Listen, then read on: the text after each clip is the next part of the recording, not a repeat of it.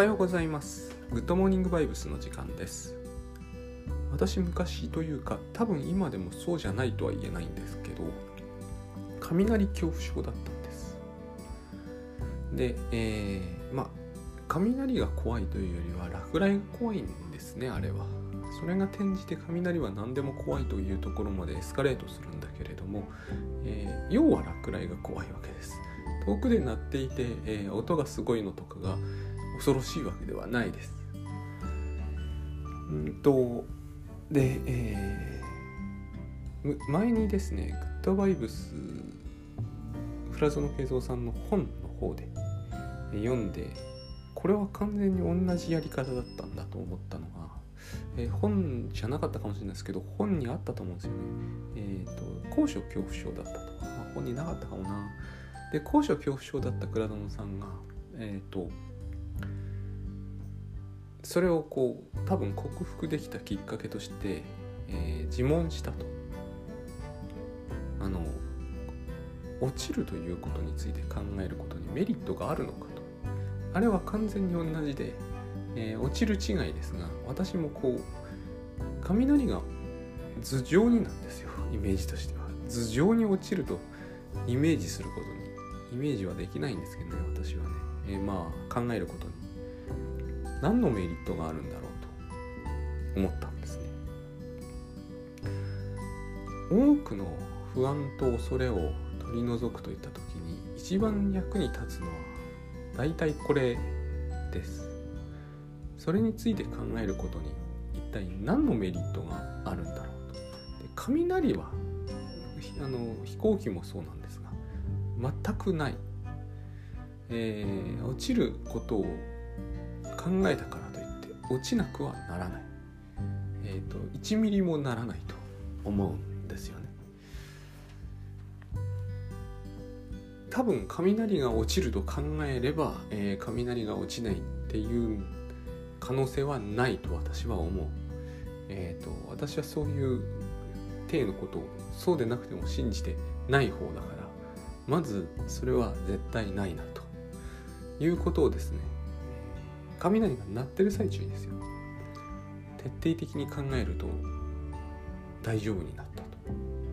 でこれを言うとですねいやそれは考えるのをそういうことでやめられるのかという話になると思うんですが考えるというのはこの種のことは習慣の産物です、え繰り返し考える癖がついてしまっているのでその癖を止められなくなるような気がする。でもですねえー、習慣というのは全て。多分これはね例外なく、えー、行動科学で説明がつくんですよ。つまり繰り返し何かを人が好んでするということは好んでするんですけれどもメリットがそこになければしないんですね。でメリットが絶対にないと確信をするとしなくなるんです。あの有名なネズミのレバー倒しで消去っていうのがあります。えー、レバーを倒すのはチーズが出るからなんです、まあ、チーズじゃなくても何でもいいです。餌で餌が出ると。じゃあ出なくなったらどうなるかと。倒さなくなるんですよ。えすぐはならないですね。出るかもしれないと思いますからね。でも絶対に出ないと確信したら倒さなくなるんです。これを消去と言いますね。この消去があるあの動物がこの消去で行動を消去してしまうところを見ると、えーメリットがないことを確信すればその行動は取らなくなるんです。そしてではどんなメリットを考えていたかというと私たちが、えー、不安を持つメリット不安を持つことに考えるメリットって基本的には一つでまあいくつか複合的に複雑なのが出てくるんですがでも最初は多分一つでそれについて考えることによってその事態を回避できるっていうことだと思うんですね。例えばえっ、ー、と虫を恐れていれば虫が、えー、いっぱいいるところには近寄らないようになる。これが多分恐れることのメリットだったと思うんです。ただしですね雷はいくら恐れることによってもう落ちないようにはできないし多分落ちない役には立たない。多分人はですねこの行動パターンをただ、えー、あらゆることに適用し始めるだけなんですね。もちろん多分ね、えー、雷が落ちやすい行動を回避するっていうことはできるでしょう。知識を増やして。でも、まあ、私がそうだったんですけど落雷恐怖症のような人がですねわざわざ好んで雷が落ちそうな行動を大量に取るということはあのたとえ恐怖感がなくなってもやるはずはないんです。すごいなってる時に原っぱのど真ん中に突っ立つとかしないですよね。普通誰もしないと思うんですよ。でやっぱり落雷恐怖症みたいなものが、えー、あるんだからそういうことはあの放っておいてもしないし放っておいてもしないということはもはや考えるメリットは一個もない。でもう一つあの消去についてですね面白いのがそうは言っても、えー、一度学習した行為はですね再びすぐに根付きやすい。つまり一度レバー倒しを覚えたラットは餌が出るようになると再び、えー、レバーを倒すようになったりする時間が反応時間というんだけど短い。えっ、ー、とこういうのは全部どんな学習にも含まれていて残存するんですね。だから恐怖症の人が完全にこう恐怖を、えー、乗り越えたとしてもそれは普通の人と全く同じようなところまではいかないと思うんですけれども学習しちゃったことがありますからね。けれどもやっぱりこう表立って問題行動にはならなくなるってところまではいけるこれはすごく行動科学で説明がつく領域なんだと思います。でそれがこうポイントとなるのはつまり乗り越えられるかどうかのポイントとなるのは要はそのメリットについての確信の深さだと思うんですけれども比較的落雷とかの方がたやすいわけです。なぜならばメリットがないことを確信するのが簡単ですのでどちらかというとそのメリットがありそうなこと例えばこう原稿の締め切りについて真剣に考えることによって、えー、締め切りを守れるように努力をしたりする。ということはつまり不安や恐れを、リマインダーにすることにはメリットがあってないと言い切るのは落雷に比べると難しいですよね。こういうケースについてこそ多分、えー、不安になりやすいというのが消去できないんだと思うんですね。で私はこうこのグッドバイブスの考えを通じてですねえっ、ー、と締め切りであろうとゴキブリであろうと落雷であろうと同じでそれについて恐怖することのメリットは全くないというふうに考えるようにはなりました特にお金についてがこれですねお金についてはあると思ってたんですよそれについて不安になっておくことによってうん金策を真剣にして、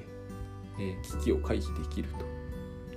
でそういうことは実際にあるんですけれども考えることによってつまり不安になることによってより良いアイデアが思いつくとかいうわけではないんですね。まあ、一生懸命頑張るみたいな話になるんですけど私フリーランスなのでただ一生懸命頑張っただけでは、えー、金策にはならないんですよね。でえー、落雷が割とそうでしたが実はですねある一定のラインを超えるとそれについて恐怖することは、えメリットを生まないどころか完全にデメリットだけになってしまいます私が一番ひどかった時代がそうだったんですけどもはや雷についてこれが非常に不思議なんですよね恐れることは恐れるんだけれども対策を打ったり考えたりすることはしたくないという。例えば連想したくないんですよ。だから雷について知識を増やしたいとは思わない。でもこれって非常に不思議でですね、えー、落雷を回避したいならばですね知識を多少でもまあ大して意味ないんですけれども知識を多少でも増やせばですね、えー、それを回避できる可能性は上がるんですがこれはしないんですよねこれはむしろ、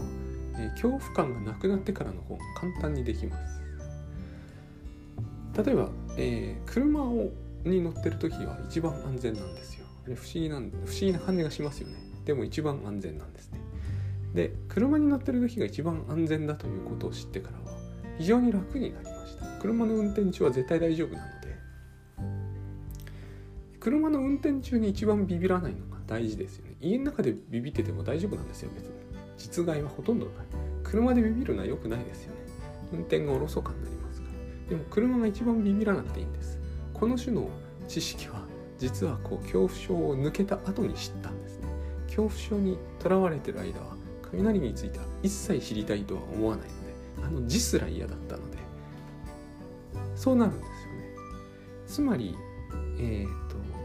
お金に対する不安でもゴキブリでも全部同じだと思うんですよね。一定の線を越えてしまうとその対策すら打てなくなるんですよ、えー、苦痛とか不安とかについて考えるだけ。現にあの私の知ってる人の中には何人も、えー、ゴキブリの殺虫剤に触れないという人が結構いるんですよ。あるいはあのグッズに触れないと。絵が描いてあるか私の方が対策が打てるわけですよ。絵とかに恐怖感は全くないので。そういうふうになるのであの恐怖感というのは実はこう対策を打つメリットとしてもとても弱いんじゃないかと。全くないわけじゃないけども、え恐怖感というものは濃くなりすぎると多分デメリットしかなくなってしまう。そういうことを知るとですねあの恐怖で何かに対策するということすらできないのだったらこれについて考えるというのは本当に無駄だなと思えるようになりますので、えーと、そういうことで私はですね今いろんな恐怖について、えー、考えるのをやめるようにしてます。実際これは非常にいいです。あのお金が低あの適面でした。何といってもこれについてフリーランスは考えますけど今でも考えてないとは言えないけどあの昔みたいにいっぱい考えることによっていっぱい考えることでいっぱい儲かるぐらいだったらとっくに抜けてますよねこの種の不安から。は。いっぱい考えることと全ほとんど全く考えないことのによって、えーと、得られる収益ってほとんど変わらない。私はあの家計簿はかなりきっちりつけてるんでよくわかりますその辺はね。あのほとんど変わらないです。もしかすると増えてる可能性があります収入の方が。これは本当にあのですね。馬鹿げてるんですよ。落雷と同じででしてね。まあそういうことがありますのでえっ、ー、とこれはできることなんですね。やろうと思えば。恐怖について恐怖の対象について考えないようにするということ。割とこうラットでもできることです。といったところでですね今日はおしまいにしたいと思います。どうもありがとうございました。